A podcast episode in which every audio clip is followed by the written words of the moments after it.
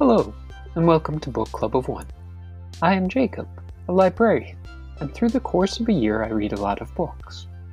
Join me as I detail and share my impressions of the books that have entertained or educated me the most.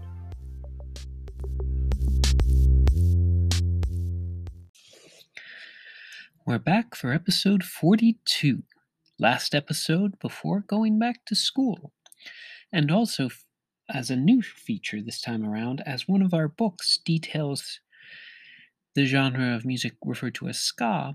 Uh, after the Reading Soon books, we're going to feature a ska song. So that will be I Don't Love You Anymore by Bomb the Music Industry. But we'll get into that in more depth later. Also, looking to back to school, it may have an impact on my reading level.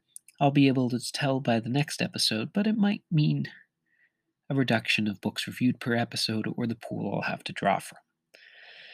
And if you hadn't already considered it, Book Club of One is open to recommendations, but there is no guarantee of timely reading of them or reviews for those. So you can recommend them, or if you're a publisher or author, you can also offer your book. But if I read everything recommended, even if it sounds amazing, I probably would have already read Star- Stormlight Archive by, by Sanderson, but someday I hope to.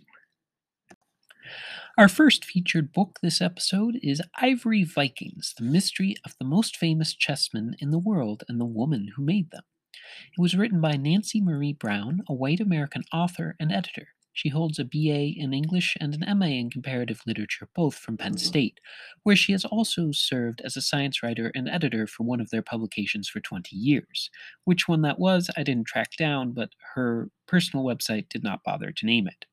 Since 2003, she has been writing books full time, most of them focused on Vikings. So, Ivory Vikings was cited in Neil McGregor's History of the World in 100 Objects, discussed in episode 36. So, this is a book brought to us by reading the footnotes. And Ivory Vikings focuses how, on the early 1800s, a, a Hebridean beach in Scotland, the sea exposed an ancient treasure cache 93 chessmen carved from walrus ivory. Norris Netsuke, each face individual, each full of quirks, the Lewis chessmen are probably the most famous chess pieces in the world. Harry Potter played wizard's chess with them. Questions abounded, however. Who carved them? Where? Nancy Marie Brown's Ivory Vikings explores these mysteries by connecting medieval Icelandic sagas with modern archaeology, art history, forensics, and the history of board games. A history of the 400 years when the Vikings ruled the North Atlantic and the sea road connecting countries and islands we think of as far apart and culturally distinct Norway and Scotland, Ireland and Iceland, and Greenland and North America. And reading through this book, it is very much uh, Brown presenting evidence to make an argument, as one does with historical research. However, she condenses that 400 years of history into about 240 pages, so not a whole lot of room for depth. And as the chapters tend to be arranged more by personalities than a chronological record, it does make it a bit confusing, because those chapters are arranged by types of chess pieces.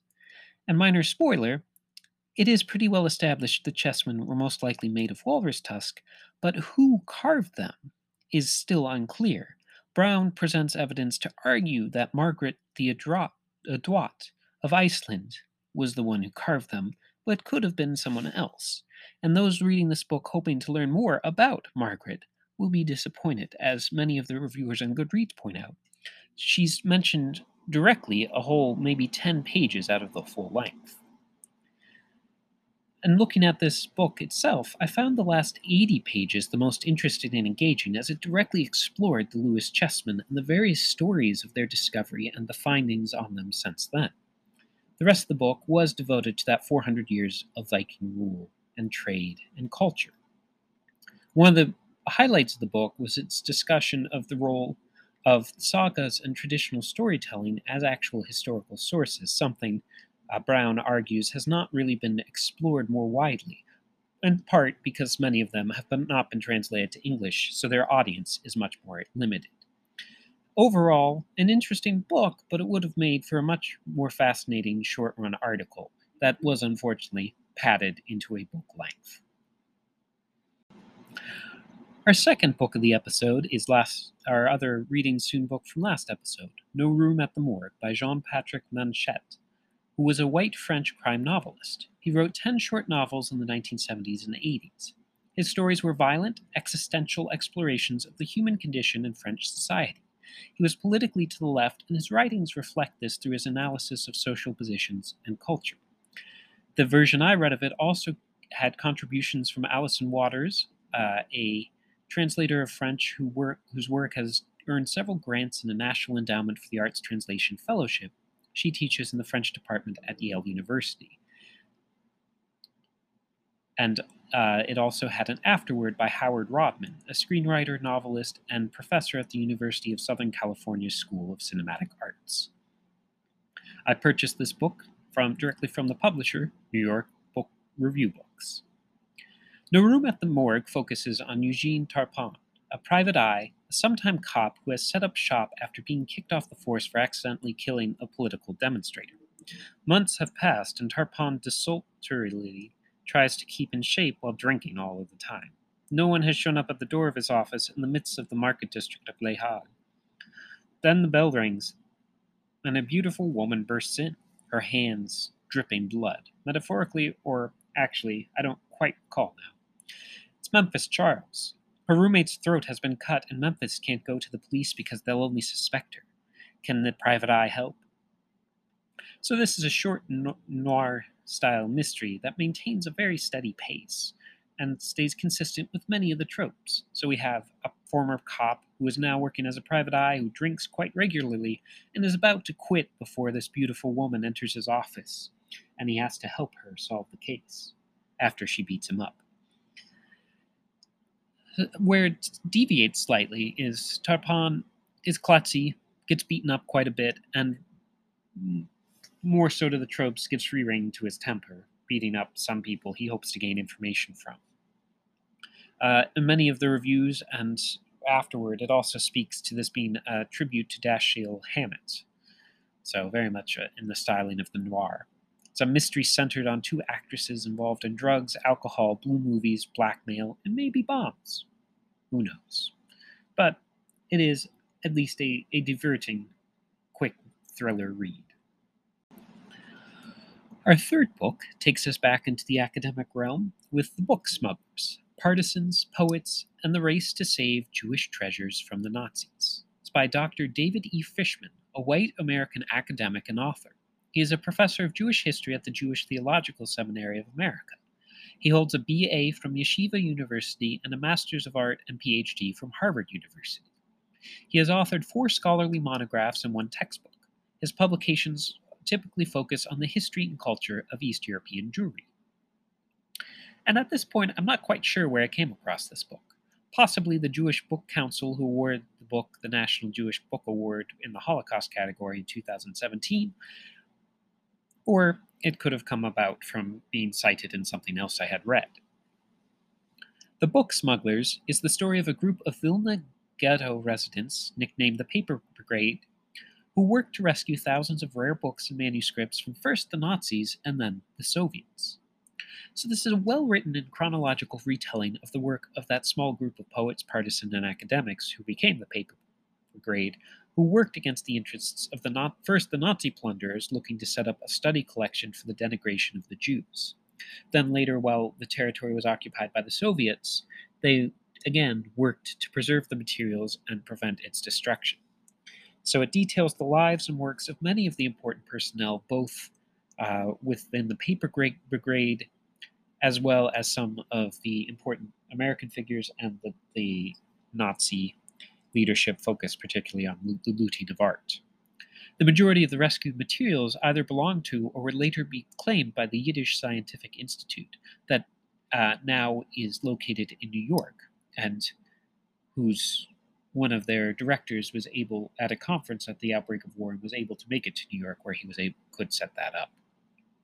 It's based on Jewish, German, and Soviet archival documents, diaries, letters, memoirs, and interviews that uh, Fishman, Dr. Fishman, carried out himself.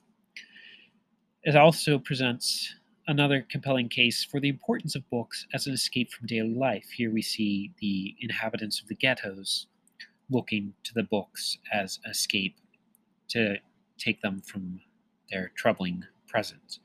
Uh, something we saw, or I, I've read before about in the 2001 collection of articles published as The Holocaust in the Book Destruction and Preservation, which uh, features an, a short chapter or essay, depending on how you look at, by Fishman. Acts of resistance for the sake of literature, art, and preservation of history. If overall a great book, and one that I was entered uh, Kathy Peiss' The Information Hunters, when librarians, soldiers, and spies banded together in World War II, Europe. Kind of book I was hoping that would be, and it turned out not to. Our fourth book takes us to more serene settings. So this is Show Me a Story Why Picture Books Matter Conversations with 21 of the world's most celebrated illustrators by Leonard S. Marcus, a white American author and expert on English language children's literature. He also served as a critic for several publications, including Hornbook and the New York Times Book Review. He has authored more than 25 award winning biographies, histories, and interview collections, at least according to his personal webpage. This volume also had a foreword by David Wiesner, who I did not look up his credentials. My apologies. But I came across Show Me a Story in searching for other books by or featuring Mo Willems that could be more fun to read aloud for adults, much like uh, his uh, scrap scrapbook and early books that was featured in a few episodes ago. And Willems also did the cover art for this volume. Show Me a Story, as you get from the title, is transcripts of 21 interviews with children's authors discussing their childhoods, inspirations, determination, their mentors, their creative choices, and more. Includes interviews with Maurice Sendak, Robert McCloskey, William Steig, Eric Carle, Helen Oxenbury, and Mo Willems, and many others. So some sections get more involved in discussing technique and the development of style, and some are unfortunately very brief but overall, they do provide a fascinating sense of the various authors' characters, influences, and styles, and really the development of their personal work. Uh, if any sort of detraction could be said, it's that the interviews were often across a wide swath of time from the, I believe, the 1980s to the early 2000s.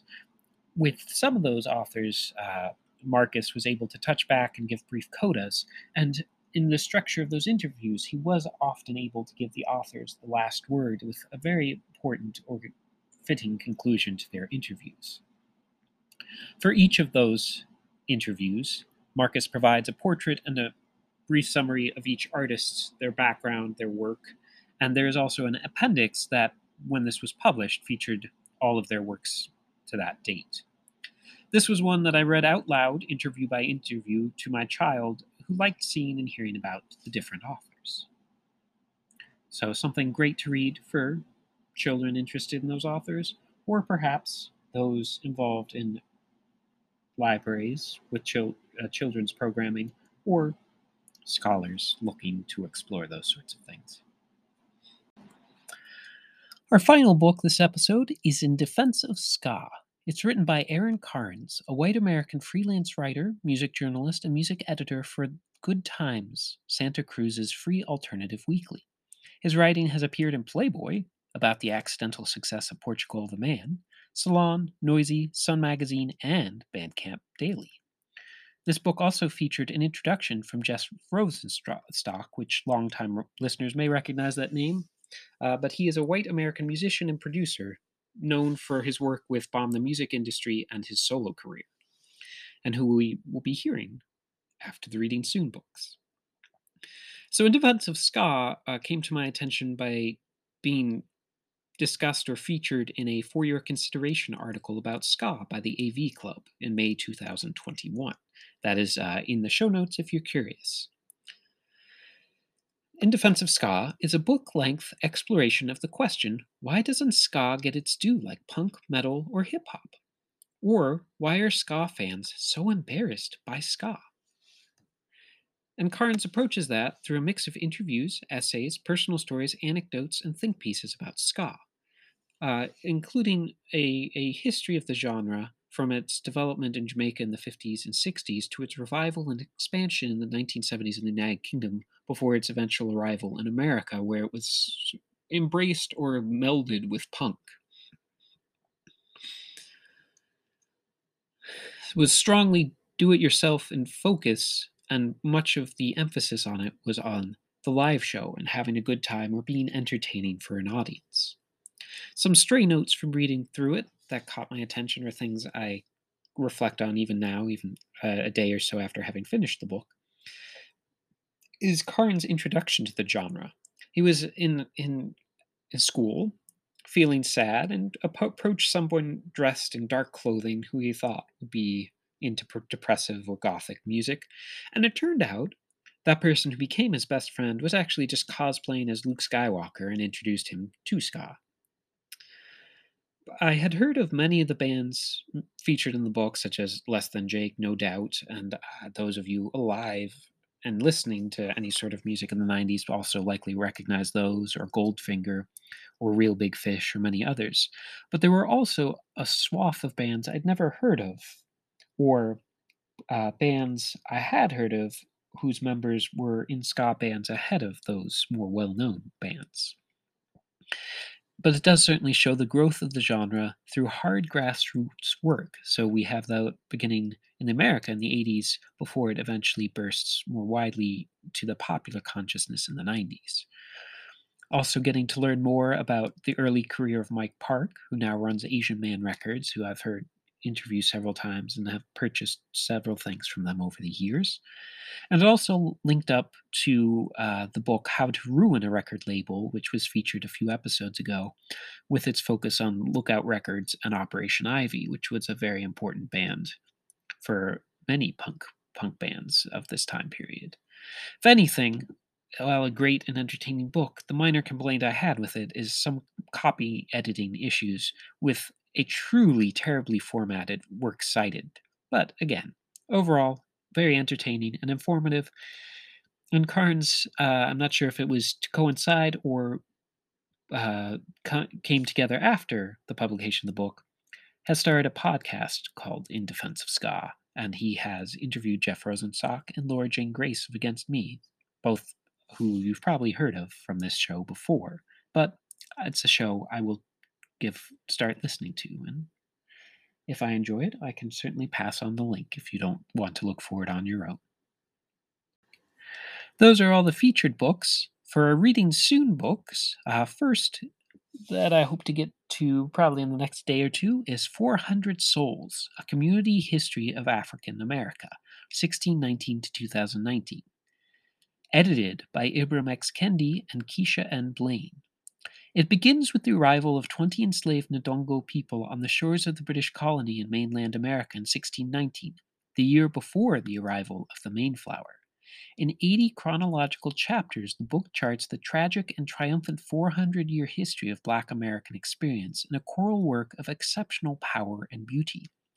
Contributors include some of the best known scholars, writers, historians, journalists, lawyers, poets, and activists of contemporary America, who together bring to vivid life countless new facets to the drama of slavery and resistance, segregation and survival, migration and self discovery, cultural oppression, and world changing artistic, literary, and musical creativity. And our other reading soon or in progress book is one I have started is Secret History of Food: Strange but True Stories about the Origins of Everything We Eat by Matt Siegel. And the blurb from the publisher on that one is an irreverent, surprising, and entirely entertaining look at the little known history surrounding the foods we know and love, answering questions such as Is Italian olive oil really Italian? Or are we dipping our bread in lamp oil? Why are we masochistically drawn to foods that can hurt us like hot peppers? Far from being a classic American dish, is apple pie actually English? An exploration of the historical, cultural, scientific, sexual, and yes, culinary subcultures of the realm of food.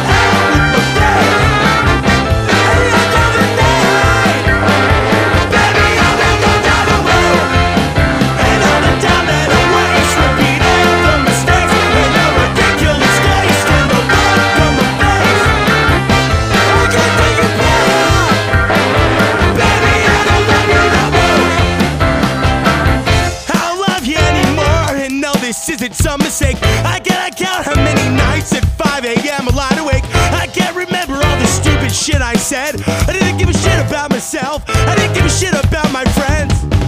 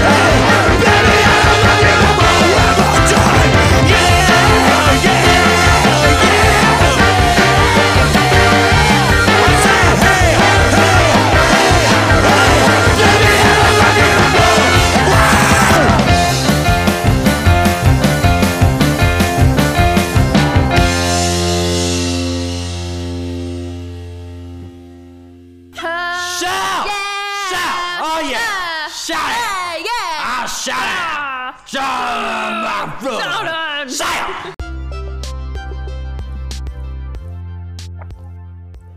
This has been another episode of Book Club of One. Thank you for listening.